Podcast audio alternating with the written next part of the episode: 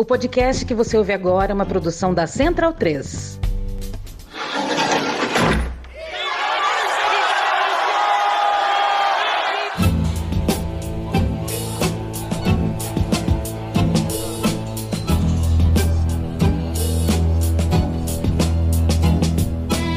Começa agora Guilhotina, o podcast do Le Monde Diplomatique Brasil. Eu sou Luiz Brasilino e estou aqui com Bianca Pio. Oi, gente, tudo bem? Bom, no episódio de hoje a gente recebe o filósofo Marcos Nobre. Oi, Marcos, tudo bom? Tudo bem, e vocês? Tudo certo. Bom, bem-vindo novamente ao Guilhotina. Obrigado. O Marcos é professor do Departamento de Filosofia da Unicamp, presidente do SEBRAP. Ele é autor de A Teoria Crítica, Imobilismo em Movimento, entre outros livros. E pela Todavia, ele publicou Como Nasce o Novo, e ponto final, a guerra de Bolsonaro contra a democracia, que inclusive foi tema do nosso episódio 88, que a gente vai deixar o link para quem quiser ouvir depois. E hoje a gente vai conversar com o Marcos sobre o seu novo livro, Limites da Democracia, de junho de 2013 ao governo Bolsonaro, que também foi publicado pela Todavia. Então, Marcos, bom, no seu último livro, Ponto Final, trazia uma análise conjuntural, né? A gente estava no auge da pandemia, enfim, naquela época, e também tinha uma discussão a respeito da formação de uma frente ampla para enfrentar o Bolsonaro. E aí eu queria que você contasse agora um pouco desse seu novo livro, né? O que, que motivou a escrita e, enfim, o que, que é, de lá para cá mudou para a produção dessa nova obra. Eu já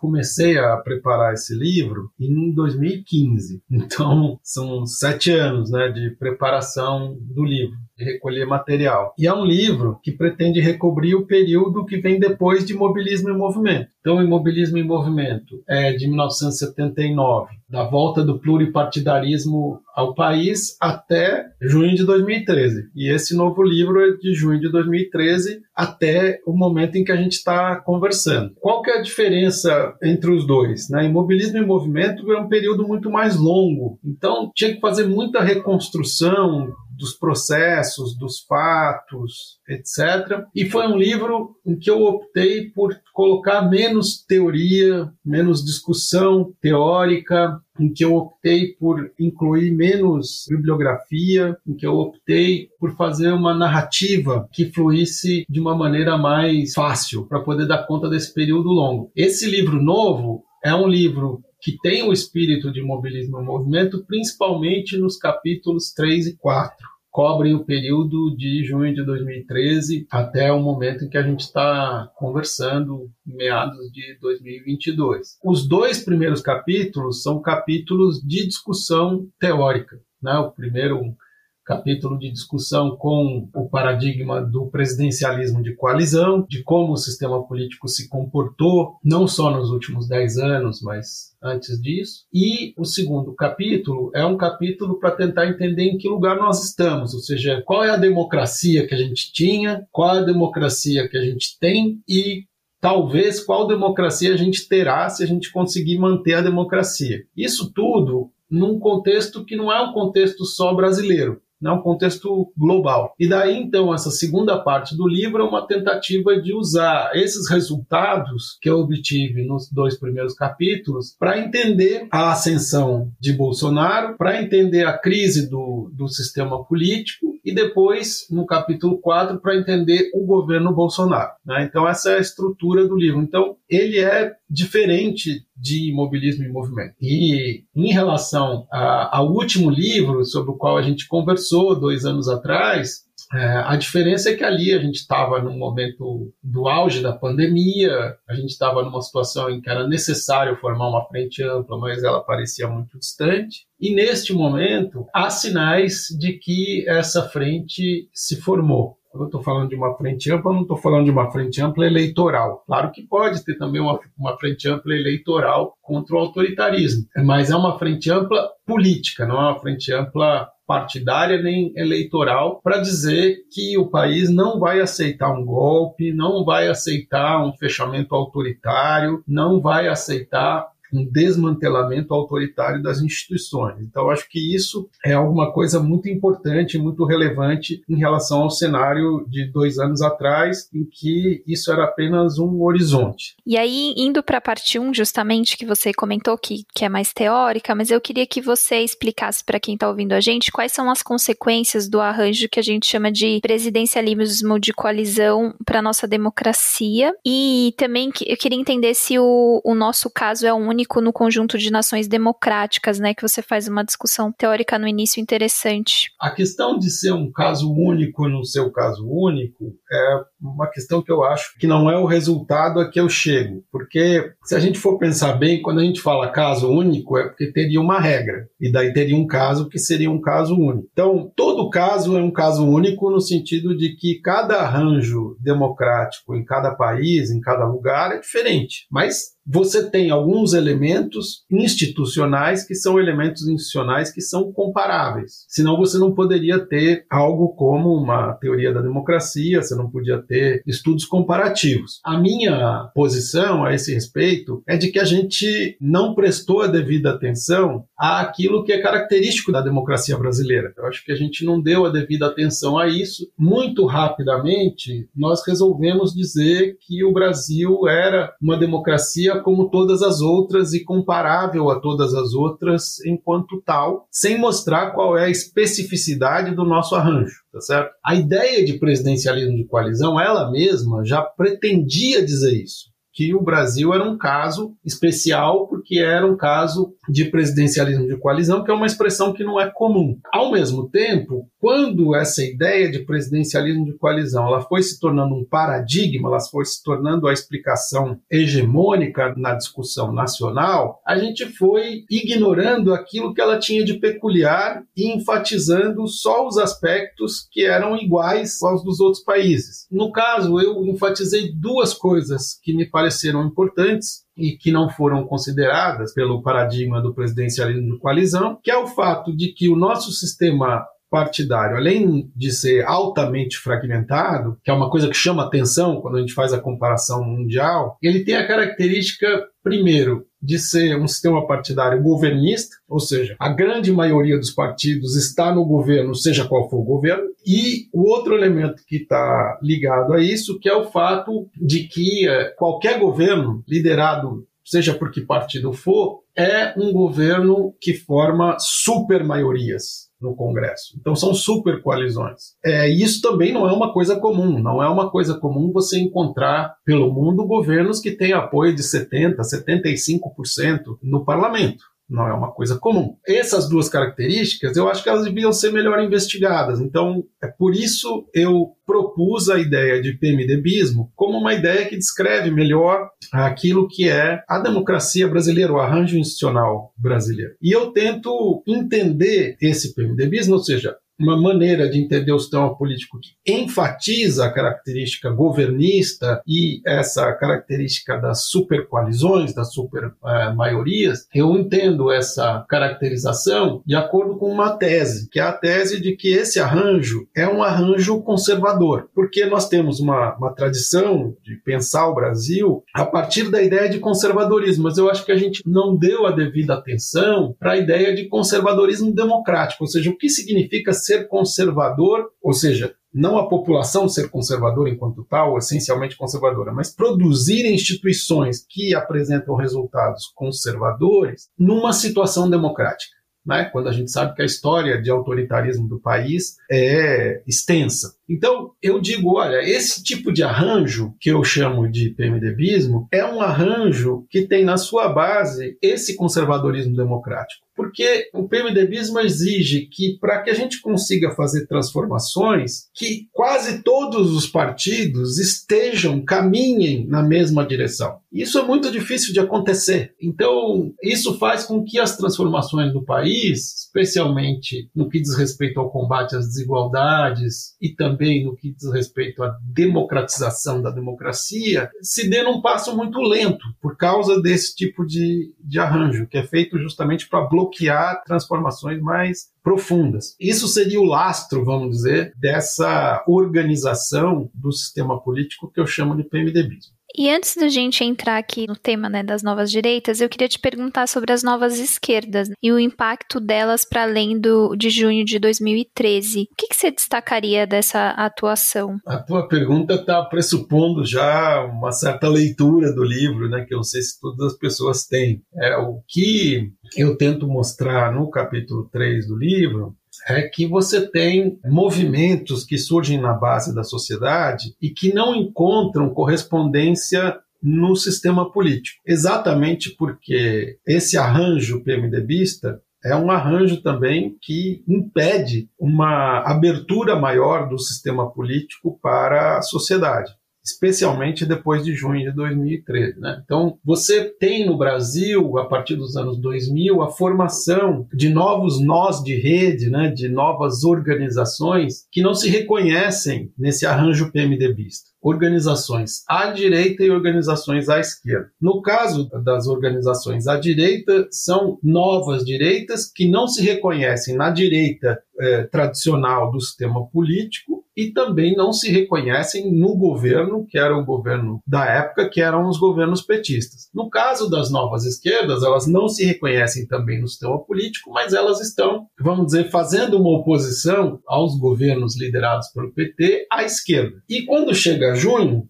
essas organizações todas se encontram na mesma rua. É uma característica dessas revoltas globais aí desse período de 2011 a 2013, esse encontro nas ruas de forças de direita, de forças forças de esquerda, de pessoas que não se identificam nem com a direita nem com a esquerda, enfim. Essa é uma característica desse tipo de revolta. No caso específico da, das novas esquerdas, você tem justamente o, o desafio que é lançado a um sistema político que é liderado pela esquerda, porque afinal de contas o PT estava no poder, mas que, é, por exemplo, não avançava o suficiente, segundo essas organizações à esquerda, que não avançava o suficiente é, na questão dos direitos das mulheres, na questão da educação, que não avançava o suficiente na questão da qualidade do emprego e assim por diante. Você tinha uma situação em que as novas esquerdas elas tentam mudar a pauta, empurrar esse governo para a esquerda. Então,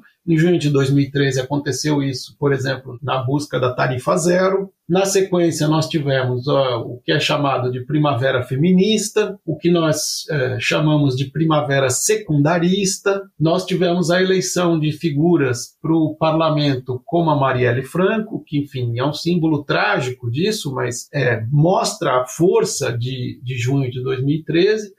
E eu acho que um último fruto dessa, dessas novas esquerdas que emergiram em junho, né, mas que já estavam se organizando muito antes, né, não tem como uma coisa emergir se ela não se organizar antes. Acho que um último grande fruto disso foi a coalizão negra por direitos, também foi muito decisivo. Então, tem uma história da, das novas esquerdas, assim como tem uma história das novas direitas. E no livro você fala que considera né, um erro enxergar a ascensão da extrema-direita unicamente como uma reação né, aos movimentos feministas, enfim, a diminuição da desigualdade etc. Quais outros elementos que devem ser considerados nessa análise e também o que, que a ascensão da extrema-direita representa de fato? Muitas vezes as pessoas tendem a fazer uma ligação direta entre junho de 2013 e a eleição do Bolsonaro. E eu tento mostrar que nada mais distante do que junho de 2013 da eleição de Bolsonaro. Quer dizer, não tem uma linha reta de jeito nenhum, só tem descontinuidade, ruptura, obstáculo, sabe?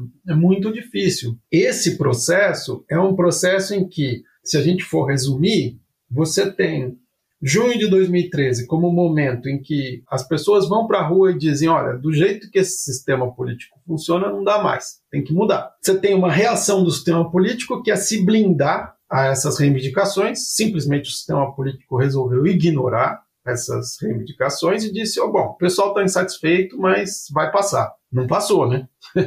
o que mostra que não era uma coisa conjuntural, era uma coisa duradoura né? Que era uma coisa que estava sendo gestada na base da sociedade há muito tempo. Nenhuma coisa fabricada assim, né, Marcos? De fora para dentro. Né? Imagine, não, de jeito nenhum. Quer dizer, só quem não estava na rua e só quem não estudou de fato, empiricamente, o que aconteceu em junho, pode dizer que isso foi fabricado. Claro que não foi. Tinha de tudo na rua, de tudo, absolutamente de tudo. Agora, quando é, o sistema político resolve ignorar junho e dizer, olha, eu não vou me autorreformar, tá? Não vou me autorreformar, vocês estão insatisfeitos, mas uma hora passa. O que que acontece? Essa energia, ela fica solta. Ela fica solta e sem direção, porque como a instituição não recebe essa energia e não se reforma para poder fazer com que ela vire uma energia positiva que renove as instituições, para onde vai a energia, tá? Então, em primeiro lugar, ao se blindar contra a energia das ruas, o governo Dilma Rousseff e o se tornaram o alvo na sequência dessa energia social, porque daí a energia social foi aos poucos se identificando como uma energia de oposição ao sistema porque ela era uma força antissistêmica, não era contra o governo do PT nem o governo do PSDB, era o PT que estava no poder. Mas a gente tem que se lembrar que junho de 2013 se dirigiu contra os governos estaduais do PSDB, contra governos municipais e todos os partidos. Não era um movimento contra o PT. Mas no momento em que o PT decide, juntamente com o conjunto do sistema político, se blindar contra essa energia, aos poucos essa energia vai se tornando uma energia antissistema contra a organização organização do próprio sistema. E aí começa uma disputa para quem é que vai ter a hegemonia dessa energia antissistema e que vai se organizando. E a partir do período de dois, a partir de 2015 até 2018 se torna o que eu chamo de uma oposição extra-institucional. Quer dizer, é uma oposição que não encontra caminhos dentro do sistema, né, dentro das instituições, e que ao mesmo tempo também não se organiza como um poder paralelo. Então você tem um cabo de guerra entre o sistema e o antissistema. E esse antissistema como o PT decide não tomar a direção dessa energia e dizer, não, eu vou usar essa energia para mudar o sistema político brasileiro, essa energia política vai ser tomada pelas forças que estão ali se colocando contra à esquerda. E que, no caso, são principalmente o que eu chamo das novas direitas, que também são forças antissistema. Não significa que sejam uma direita que se identifique com a direita que está no sistema político. Acontece que, ao longo do tempo, essa oposição extra-institucional ela não vai produzindo caminhos para institucionalizar-se. E a única candidatura que foi uma candidatura presidencial organizada ao longo de vários anos, com competência digital, etc., é a candidatura de Bolsonaro. E essa é a tragédia da história, porque nessa disputa de quem é que vai ter hegemonia sobre a oposição extra-institucional, no final das contas, a extrema-direita ganha hegemonia sobre a direita tradicional e sobre as novas direitas. E essa é a tragédia que a gente vive até agora. Porque é, não adianta simplesmente derrotar Bolsonaro do ponto de vista eleitoral, porque o bolsonarismo vai continuar. E é necessário que uma direita democrática se reestruture no país e que ela se torne novamente hegemônica no campo da direita, ou seja, que isole a extrema-direita. Porque se não for isso, a gente vai ter o quê? A gente vai ter um bolsonarismo que vai fazer uma oposição absolutamente desleal a qualquer governo é, eleito. Porque, como não tem compromisso com a democracia, não tem também qualquer limite no tipo de ação que faz para desestabilizar o governo eleito, que a gente já sabe que vai ter dificuldades enormes. Né? A primeira delas é conseguir que o resultado seja reconhecido, a segunda é tomar posse e a terceira é conseguir governar. Tá certo? Então, a tragédia toda é essa que eu tento mostrar. Se a gente procura a explicação mais simples, a gente não só encontra a explicação errada, mas a gente também não encontra a saída para o buraco em que a gente se enfiou. Porque a gente vai só repetir os mesmos erros que nos levaram a 2018, entende? Então, esse é o meu objetivo ao escrever esse livro, em especial esse capítulo 3. E foi justamente assim que conseguiu aglutinar, digamos assim, ter um escudo institucional, né? Que é o termo que você usa no livro para essas novas direitas, foi a Lava Jato, né? Foi importante nesse momento para aglutinar esses grupos. Fundamental, meu. fundamental, porque Veja, é uma oposição extra-institucional no sentido, primeiro, que é uma oposição antissistema. Então, ela é contra qualquer governo, qualquer partido. Ela é uma oposição extra-institucional também porque o que ela faz é impedir que o sistema político consiga retomar o controle da política. Parece uma coisa estranha, mas foi o que aconteceu no país, tá certo? A partir de junho de 2013, a gente teve uma situação em que o sistema político perdeu o controle da política. A partir de 2015, você tem a organização dessa oposição institucional que impede o sistema político de retomar esse controle. Agora, para isso, essa oposição institucional precisava de um escudo para poder justamente emparedar o sistema político, ou seja, precisava ter algum pé na institucionalidade. E foi para isso que a Lava Jato serviu. Né? Então, a Lava Jato ela é uma vampirização da energia social que ficou solta na rua, porque não foi foi canalizada para as instituições e, ao mesmo tempo,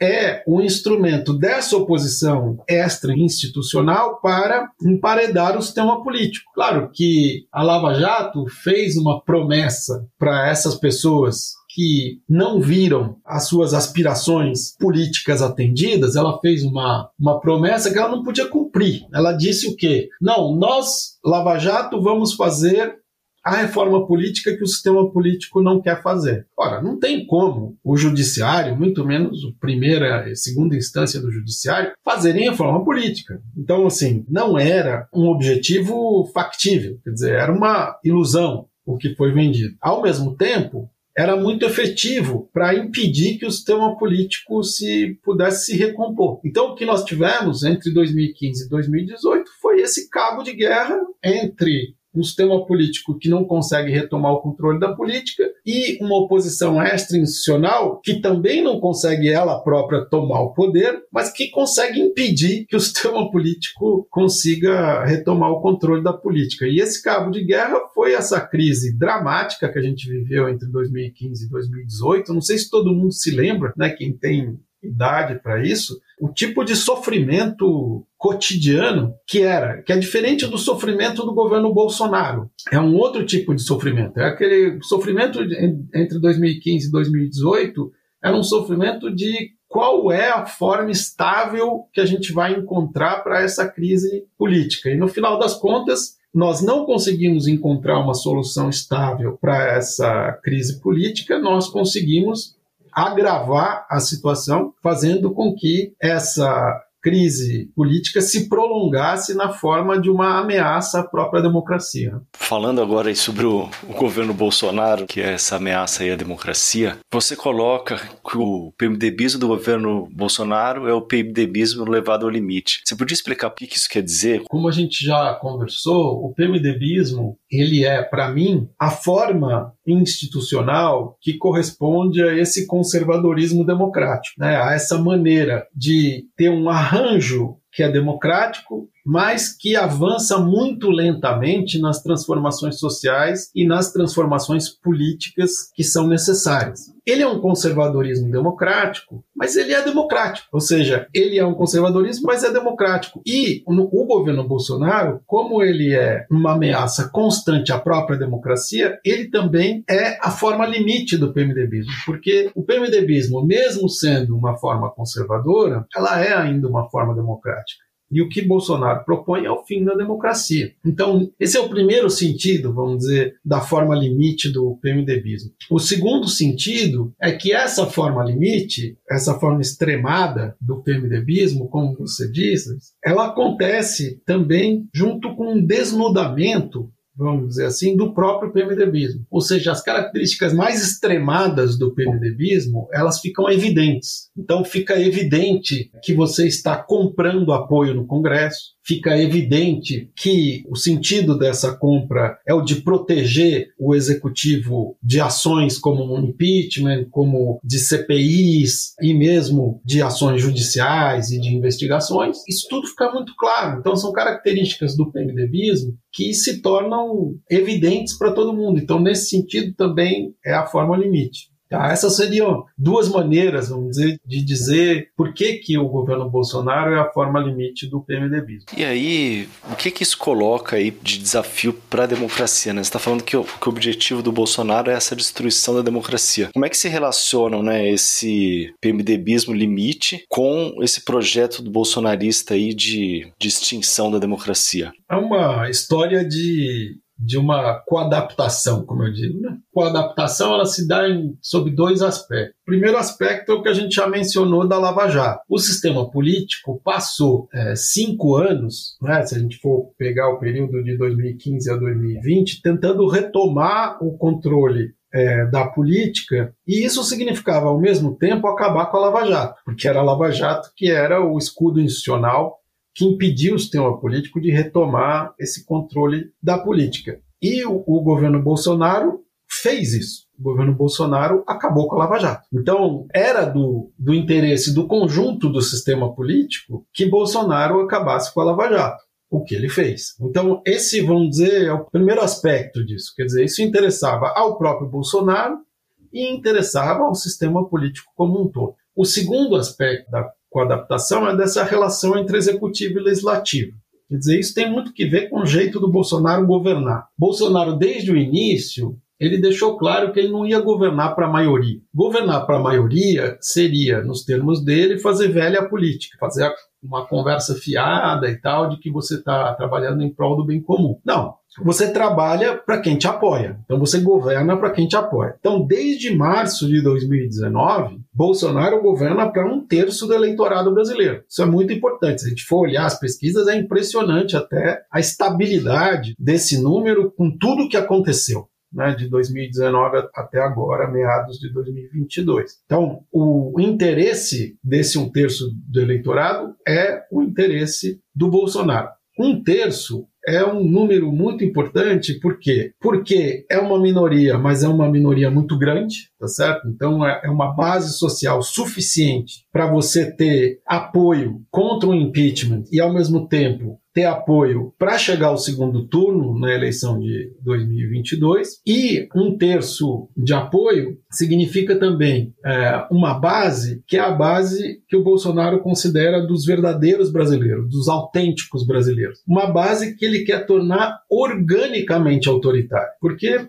uma ditadura é o que? A imposição a uma maioria da vontade de uma minoria. Então, é, e esse é o objetivo do Bolsonaro: tornar esse um terço do eleitorado organicamente autoritário, coisa que ele não conseguiu ainda, mas que ele continua trabalhando, isso é tarefa de muito tempo, e ao mesmo tempo conseguir fazer com que essa minoria consiga se impor sobre a maioria, se necessário pela força. Mas o caminho dele é sempre um caminho de tentar fazer isso pela via eleitoral, que é uma característica do autoritarismo atual né, do autoritarismo que nasceu na década de 2010. Agora, isso tem um efeito colateral que é o seguinte: se Bolsonaro só governa para quem o apoia, o que, que acontece com o resto? Né? Se Bolsonaro só se interessa por aquilo que afeta essa base, existe todo o resto, que é governar simplesmente. E o que, que Bolsonaro fez? Ele entregou para os políticos, entre aspas, ou seja, para o Congresso, ele entregou a tarefa de governar. Então, isso é muito bom para o Legislativo. Isso é muito bom para o Congresso, porque o Congresso tem, então, uma margem de manobra, uma margem de, de ação que é muito maior do que jamais teve. Então, essa também é um, um acordo de conveniência muito bom para os dois lados. Olha, vocês não fazem nada contra a minha base de apoio, vocês aprovam as coisas que me permitem manter essa base de apoio apoio e, ao mesmo tempo, eu entrego para vocês o orçamento público naquilo que não me interessa, que é quase tudo. Queria te fazer agora uma outra pergunta sobre essa história de que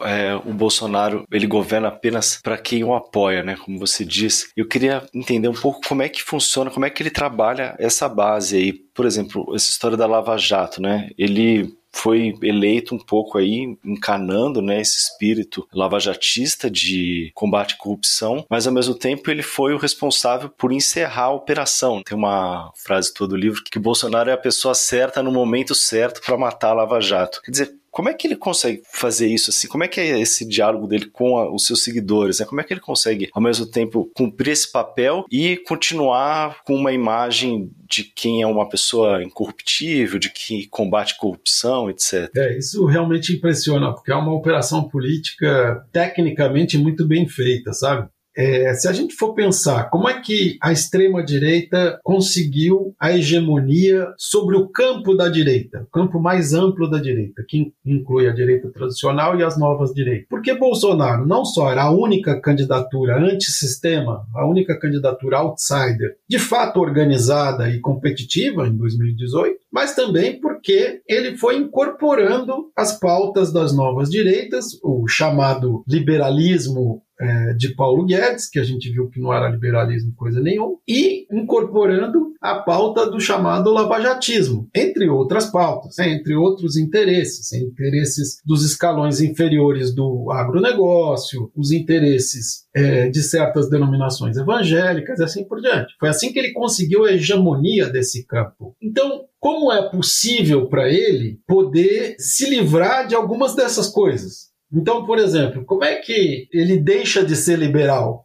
né? Se ele tinha conseguido o apoio das novas direitas, justamente por apresentar uma pauta liberal. Como é que ele consegue se livrar da Lava Jato se ele tinha esse apoio lavajatista? Justamente porque a primeira coisa que a gente tem que ver é que Bolsonaro tem uma queda. Em março de 2019, o Ibope, que ainda existia naquela época, divulgou uma sequência de três meses de pesquisa que mostra uma queda vertiginosa do apoio, da aprovação do governo Bolsonaro, caindo justamente para esse famoso um terço, que foi mantido. Então, ou seja, Bolsonaro já tinha perdido apoio logo no início do seu governo. Não foi um processo que foi um processo longo, foi um processo muito rápido, porque as pessoas que se juntaram nessa coalizão rapidamente viram: olha, eu não queria que ganhasse Fernando Haddad, mas não necessariamente eu vou apoiar esse governo. Então, muitas dessas pessoas foram para o que as pesquisas chamam de regular, né? Não rejeita, mas também não, não aprova.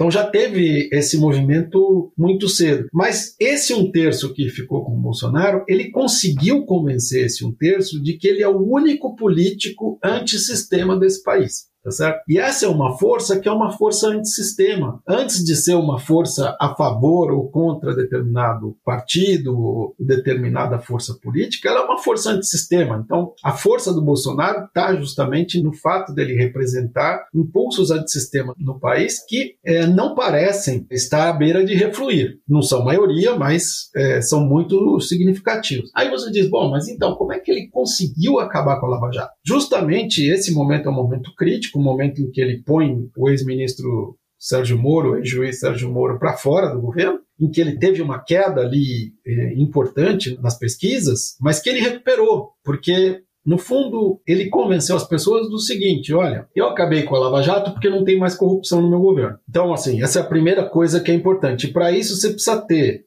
como ele tem, uma máquina de desinformação e de propaganda muito poderosa. A segunda coisa que é importante nisso foi justamente o acordo que ele fez com o Centrão, que é mais ou menos da mesma época, ou seja, no momento em que a pandemia chega ao país, ele começa a fazer essa negociação com o Centrão. Isso foi uma operação também muito delicada, porque como é que alguém que é antissistema vai fazer um acordo com aquilo que é a expressão máxima do que seria o sistema, que é o Centrão? E Bolsonaro conseguiu convencer essa base base de que ele era o único representante antissistema e que ele precisava fazer um acordo com o sistema para poder continuar lutando contra o sistema. Porque Bolsonaro não foi só um candidato antissistema, ele é um presidente antissistema. É uma pessoa que ataca o sistema que supostamente ele dirige como presidente todo dia. Não sei se vocês já viram em algum momento da história do mundo um presidente convocar uma CPI, sendo que ele é presidente, ele não está no Congresso, contra a Petrobras, que é uma estatal que ele supostamente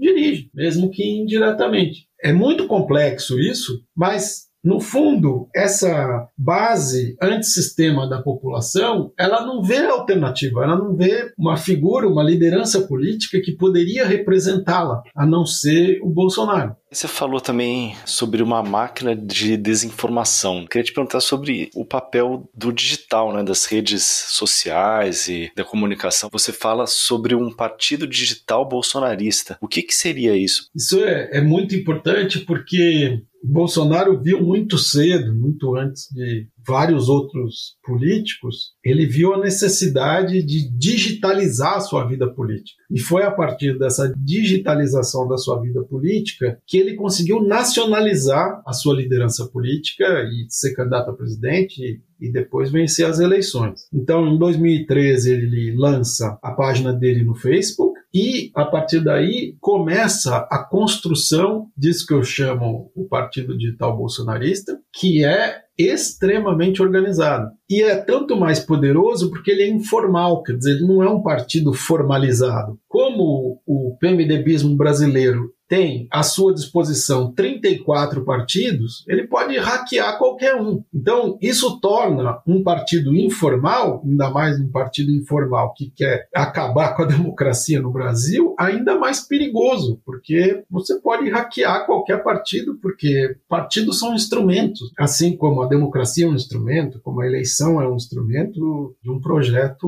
autoritário. Aí, Luiz, eu digo o seguinte: eu lamento muito a gente ter tão pouca informação sobre essa história, sabe? Como é que se formou o Partido Digital Bolsonarista, quem financiou isso, tinha relação internacional, com quem, onde, como é que aprenderam a tecnologia, tá certo? Para a gente ver hoje em operação uma máquina de desinformação e propaganda que é muito importante mesmo. Então tem vários aspectos do Partido Digital Bolsonarista. Esses são alguns desses aspectos. E Marcos, na nossa conversa anterior, em outubro de 2020, você dizia que o Bolsonaro tinha uma grande vantagem porque sua posição estava pulverizada e alertava para a necessidade de formação de uma frente ampla em defesa da democracia. Mesmo com a decisão do STF que devolveu os direitos políticos a Lula, isso não aconteceu. Então, como é que você avalia a atuação da oposição durante o governo Bolsonaro? É, Bianca, se você me permitir, eu vou dividir em partes a sua pergunta, porque sempre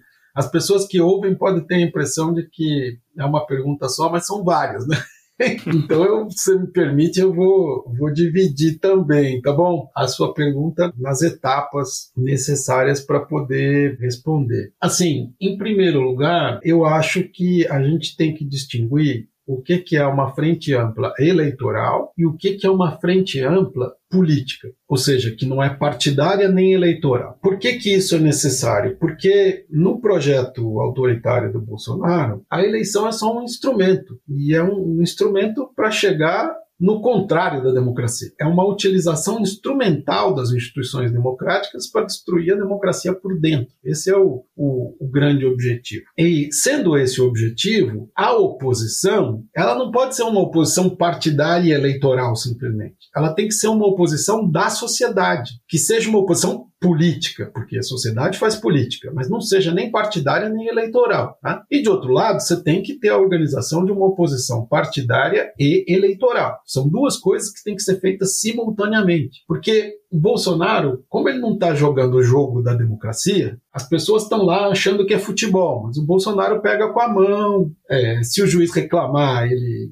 ele empurra o juiz, como ele fez lá com, com o rapaz que o confrontou. É um outro jogo que ele está jogando. Então a gente precisa ter clareza de que é complexo. Agora, vamos voltar um pouquinho para a pergunta sobre a oposição. Não houve oposição ao governo Bolsonaro. Acho que isso nós temos clareza de que não, não houve, por várias razões. Bom, a primeira delas, eu acho, é porque o Bolsonaro, quando ele muda o jogo, você deixa de ter situação e oposição e você tem sistema e antissistema. Essa organização que ele estabeleceu. Como ele é o antissistema, qualquer coisa que seja contra ele é o sistema, mesmo que seja oposição, entendeu? É um raciocínio tortuoso, mas é assim que operou a coisa. Então, mesmo você sendo oposição, você faz parte do sistema. E, na verdade, quem é contra o sistema é o Bolsonaro. Então, você bagunça de uma tal maneira a organização do sistema político que é muito difícil fazer oposição. Esse é um lado. O outro lado é a falta de organização social para fazer oposição. Tudo bem, teve uma pandemia, o respeito às indicações é, da ciência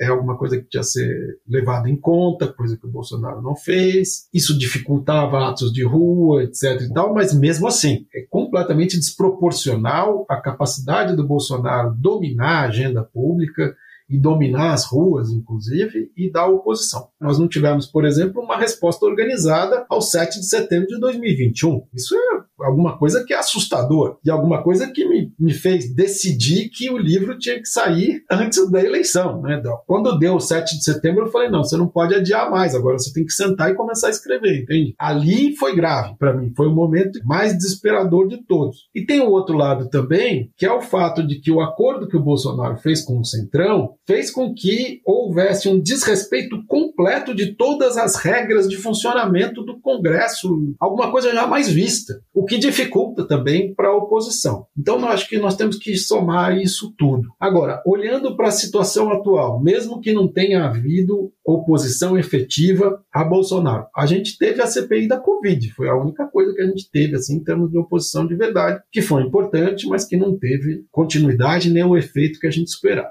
Se a gente for olhar agora, do ponto de vista das duas frentes amplas, tá? Da frente ampla eleitoral em defesa da democracia. Mais e mais, eu acho que essa frente se forma no momento em que você tem uma candidatura, que é a candidatura do ex-presidente Lula, que procura ampliar o seu arco de alianças para poder representar as forças democráticas do ponto de vista eleitoral e partidário. E acredito que as demais candidaturas do campo democrático, como é o caso de Ciro Gomes e Simone Tebet, espero, em caso do segundo turno, apoiarão a candidatura de Lula contra Bolsonaro. Assim espero. Sob esse aspecto, eu acho que existe a formação de uma frente ampla eleitoral. Mas existe também uma frente ampla que é política, da sociedade civil, que teve dois atos importantes. Um ato civil, né, que foi todos os atos que ocorreram no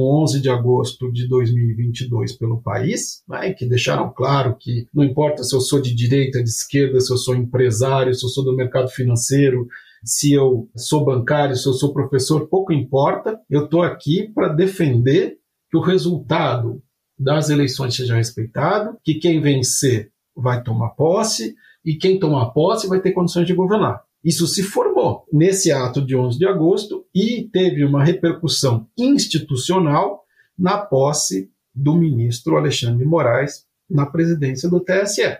Então você teve um lado que é um lado da sociedade, você teve um lado institucional para reafirmar isso. Pode não ser suficiente, pode não ser, mas nós estamos numa situação que é infinitamente menos desastrosa do que estávamos quando a gente conversou há dois anos. Há dois anos era só um horizonte, uma necessidade absoluta, mas que ainda não, não se desenhava, e agora eu acho que se desenhou dos dois jeitos. O problema é que às vezes as pessoas têm uma certa idealização do que é uma frente ampla eleitoral e partidária e do que é uma frente ampla política, social, em defesa da democracia. É assim mesmo, é bagunçado, é, as pessoas não concordam, tem bate-cabeça, é assim que é o mundo real, nunca é perfeito. No nosso episódio da semana passada, a gente entrevistou a Isabela Calil e ela alertou, falando aqui sobre as eleições, ela alertou para dois momentos que ela julga que vão ser fundamentais aí nessa corrida presidencial. Um são as mobilizações marcadas por o 7 de setembro, né, pelos apoiadores do presidente Bolsonaro, e o outro é a campanha nas redes sociais nas vésperas da votação. Ela disse especificamente um dia antes da eleição. Como é que você enxerga esses dois momentos? Em primeiro lugar, mandar aqui o meu abraço para a Isabela e agradecer pelo trabalho dela. Ela tem toda a razão. Por isso é que esse ato de 11 de agosto foi tanto mais importante, porque ele veio antes do 7 de setembro, assim como a posse do ministro Alexandre de Moraes. Então é importante dizer, antes deles acontecerem, olha, vai ser muito caro dar um golpe no Brasil, vai custar caro e pode realmente destruir o país de um jeito que a gente não se refaz. Então pensem bem. Pensem bem, eu digo pessoas que têm armas na mão. Então, isso é um, um lado. O 7 de setembro é o segundo grande ensaio geral do golpe. O primeiro foi o 7 de setembro do ano passado. De fato, nós precisamos ficar alertas e precisa ter uma reação que seja uma reação à altura por parte do campo democrático. O outro aspecto é o aspecto da campanha. São duas coisas diferentes. O 7 de setembro bolsonarista ele diz respeito à frente ampla política, não é a frente ampla eleitoral nem partidária. Então, isso teve uma resposta já no 11 de agosto, uma resposta prévia. Depois tem a questão eleitoral. Tá? E a questão eleitoral é a seguinte: tendo uma máquina de desinformação e propaganda tão bem organizada, como tem Bolsonaro, nós sabemos que o tipo de jogo sujo que vai acontecer vai ser muito violento. Né? Então nós temos que tomar muito cuidado, porque não tem como controlar isso, não tem como fiscalizar isso na sua amplitude toda. Então nós temos uma responsabilidade enquanto cidadãs e cidadãos de verificar informações, não passar informações falsas, etc. e tal. Mas nós sabemos que vai ser um jogo muito duro. E claro, a Isabela está se referindo essa véspera da eleição, que são aqueles momentos bombásticos em que você tenta fazer com que quem está ainda indeciso, com quem ainda tem algum tipo de dúvida, de empurrar essa pessoa para uma decisão. Agora, mesmo assim, nós sabemos que a, a margem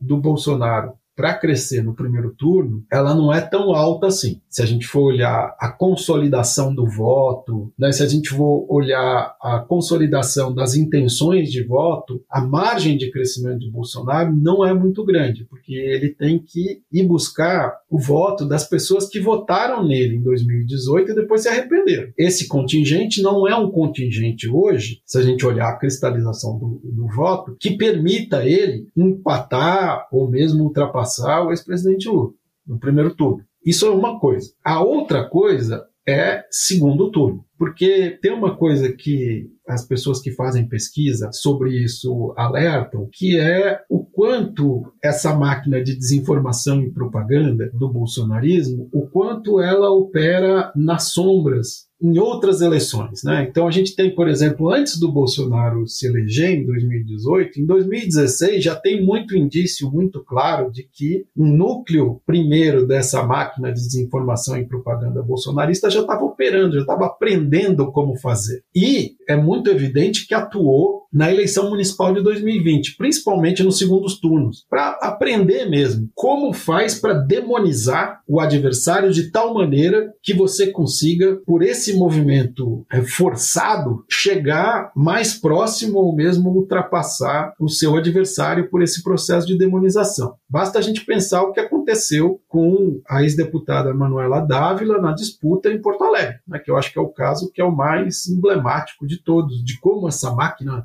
funcionou ali. Então eles têm tecnologia para fazer isso. É suficiente para ganhar a eleição? Não sabemos. Não parece provável hoje. Mas contar com isso, contar que o bolsonarismo não conseguirá fazer isso, eu acho que é um erro. Por isso que precisa essa união, tanto do ponto de vista eleitoral quanto do ponto de vista político mais amplo, para derrotar eleitoralmente o bolsonarismo, que é o primeiro passo para isolar a extrema-direita no Brasil, que é um assunto ainda de muitos anos, não vai se resolver nesta eleição. Pensando agora, fazendo um exercício de projeção, quais você acha que seriam as consequências para a democracia justamente é, se houvesse a reeleição do Bolsonaro, né? Se o bolsonarismo fosse chancelado mais uma vez pelas urnas? Olha, Bianca, a primeira coisa é o seguinte: se a gente for olhar para as experiências pelo mundo, né? Se a gente for olhar para a Índia, se a gente for olhar para a Hungria, para a Polônia, para as Filipinas, para os Estados Unidos, esse tipo de, de experiência é dramática pelo seguinte: no caso dos Estados Unidos, o o ex-presidente Donald Trump foi derrotado na, na, reeleição. Mas se a gente for pegar o caso húngaro ou o caso indiano, né, o caso indiano acho que é o mais grave atualmente, o que você tem é uma, uma destruição da democracia por dentro. Né? Então, em geral, o primeiro mandato é dedicado a minar a confiança na democracia. O que significa minar a confiança na democracia? É você colocar em questão as urnas eletrônicas, é você colocar em questão a isenção do judiciário, em particular do, do STF, é você colocar em questão a isenção dos órgãos de controle do poder executivo e assim por diante. Isso o Bolsonaro fez consistentemente. Então, o primeiro mandato em geral é destrutivo da própria confiança na democracia e nas instituições democráticas. E o segundo é de sufocamento completo da democracia por dentro. Como é que você faz isso? Você faz isso ocupando o STF, por exemplo, você faz isso centralizando o controle das polícias estaduais, que é um outro projeto. Você faz isso restringindo direito ao voto. Você faz isso restringindo o poder é, da imprensa, restringindo ainda mais os órgãos de controle, aparelhando ainda mais as polícias, criando uma polícia secreta. São coisas todas que estão no horizonte do Bolsonaro. E, sobretudo, tem um lado Bianca, que eu acho que é importante a gente enfatizar, que é as pessoas começarem a interiorizar o medo, porque o autoritário é aquele que, antes de precisar censurar, ele produz tanto medo na pessoa que a pessoa se autocensura, sabe? E a gente vê isso já em espaços importantes no Brasil. Bolsonaro já tem vitórias importantes nesse campo também. E no fundo ele vai dizer o seguinte: olha, vocês podem ter dito que em 2018 eu fui um acaso vocês sabem que vocês leram o livro, eu não acho isso. Que não é acidente, não é acaso, nada disso. Tá? Que tem uma explicação para isso. Mas o Bolsonaro dizendo: olha, podem ter falado que a minha eleição em 2018 foi um acidente. Agora, a minha reeleição não é acidente. E se não é acidente, significa que esse país é um país efetivamente autoritário. Porque eu estou propondo golpe de assim, outro também. Então, veja, eu vou só realizar aquilo que a eleição vai me dar de mandar. Então é muito grave. A eventual reeleição do Bolsonaro é, de fato, o fim da democracia brasileira. É evidente que a gente vai resistir se isso acontecer, com todas as forças que a gente tiver, mas a gente sabe que quando o Estado é colocado a serviço de uma pessoa, é colocado a serviço de um grupo, é colocado a serviço da força, simplesmente, a resistência é uma resistência longa, de muitos anos. Não é alguma coisa que a gente consiga reverter rapidamente. E quando a gente consegue reverter, né, basta lembrar que a ditadura militar, de 1964, durou 21 anos. E quando a gente consegue reverter, a gente tem que tentar recuperar o tempo perdido, porque o, o autoritarismo ele também aumenta a desigualdade, ele aumenta a intolerância, a brutalidade, a selvageria entre as pessoas. E para você recuperar isso demora muito. Para nós seria uma catástrofe, simplesmente, como país. Né? A gente se inviabilizaria como país, muito provavelmente. Marcos, para finalizar, falando aí sobre como talvez recuperar esses quatro anos até o momento de bolsonarismo, queria pensar um pouco pelo outro lado. Você fala que tem uma frase toda do livro que é: se saída democrática houver, será apenas com um salto adiante. Queria te perguntar sobre isso, sobre quais os riscos da esquerda ou dos setores progressistas ficarem presos a pautas defensivas e ou trabalhar para uma volta ao passado. Pois é, Luiz, isso aí é, é tudo que o Bolsonaro quer, né? se ele perder a eleição, tá certo? Porque tem dois lados. Primeiro, ele já plantou o que ele pretende colher em 2026, que foi o quê? Destruição. Ele devastou o país. E é muito difícil conseguir reconstruir um país em quatro anos, dada a devastação que ele produziu. Então, ele já preparou o terreno para ele mesmo caso ele perca a eleição. Em cima disso, ainda, quem vencer, hoje seria o ex-presidente Lula, tentar voltar ao passado, tentar dizer, olha,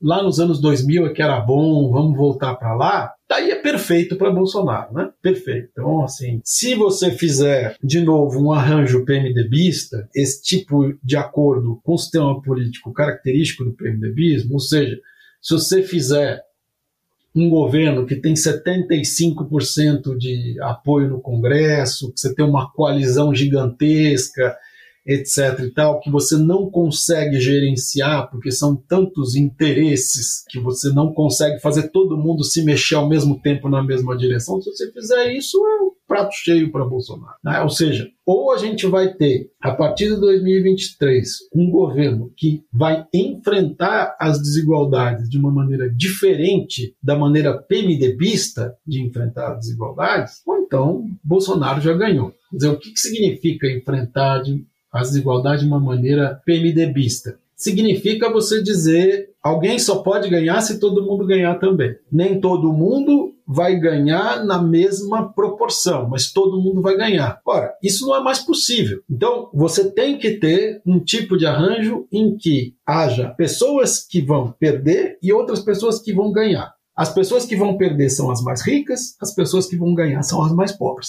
Se você não tiver isso, se não tiver esse tipo de enfrentamento, você não vai ter base social para poder enfrentar o bolsonarismo, que vai estar ativo, que vai voltar triunfante em 2026. Então, assim, um governo precisa de maioria? Precisa. Claro que precisa. Precisa de uma super maioria? Não, não precisa. Ah, não, mas precisa reforma constitucional. Bom, primeiro que reforma constitucional não é tão necessária assim. Você não precisa fazer isso todo mês. E em segundo lugar, você vai fazer uma reforma constitucional, você negocia, certo? Você tem uma maioria, que é uma maioria, mas não é uma super maioria, uma maioria estreita, você negocia para poder passar uma reforma constitucional. E se você tem uma maioria, que é uma maioria mais enxuta, mais aguerrida, você consegue ter um governo mais coeso, com mais direção que consiga dizer para as pessoas com clareza qual é o seu programa e implementá-lo. Né?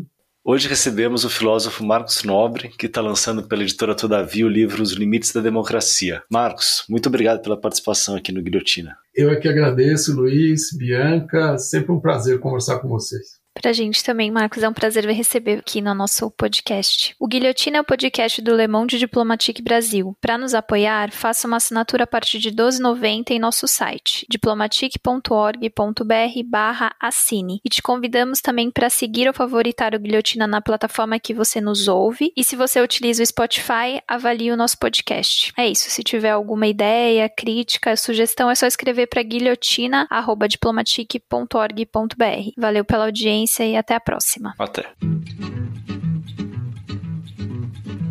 Menina, amanhã de manhã, quando a gente acordar, quero te dizer que a felicidade vai desabar sobre os homens, vai desabar sobre os homens, vai desabar sobre os homens.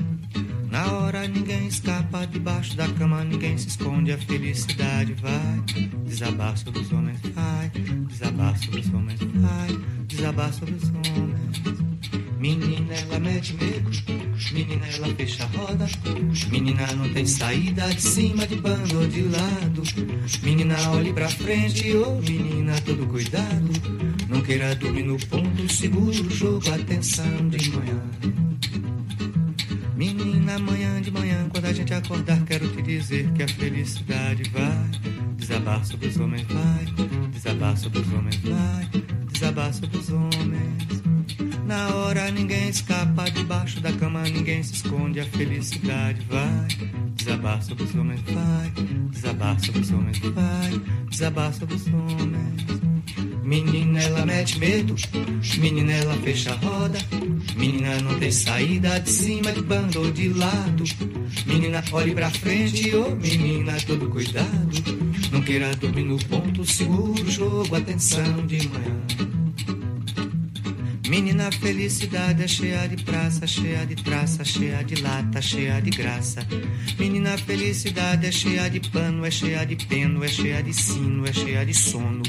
Menina, felicidade é cheia de ano, é cheia de eno, é cheia de hino, é cheia de ono. Menina, felicidade é cheia de an, é cheia de en, é cheia de in, O Guilhotina é um podcast do Le Monde Diplomatique Brasil. O roteiro, a produção e a apresentação é de Bianca Pio e Luiz Brasilino. Edição de Domênica Mendes. Apoio técnico Central 3 é cheia de é cheia de ó, é cheia de a, é cheia de é, é cheia de i, é cheia de ó, é cheia de a, é cheia de é, é cheia de i, é cheia de ó, é cheia de a, é cheia de é, é cheia de i, é cheia de ó, é cheia de a, é cheia de é, cheia de i, cheia de ó, cheia de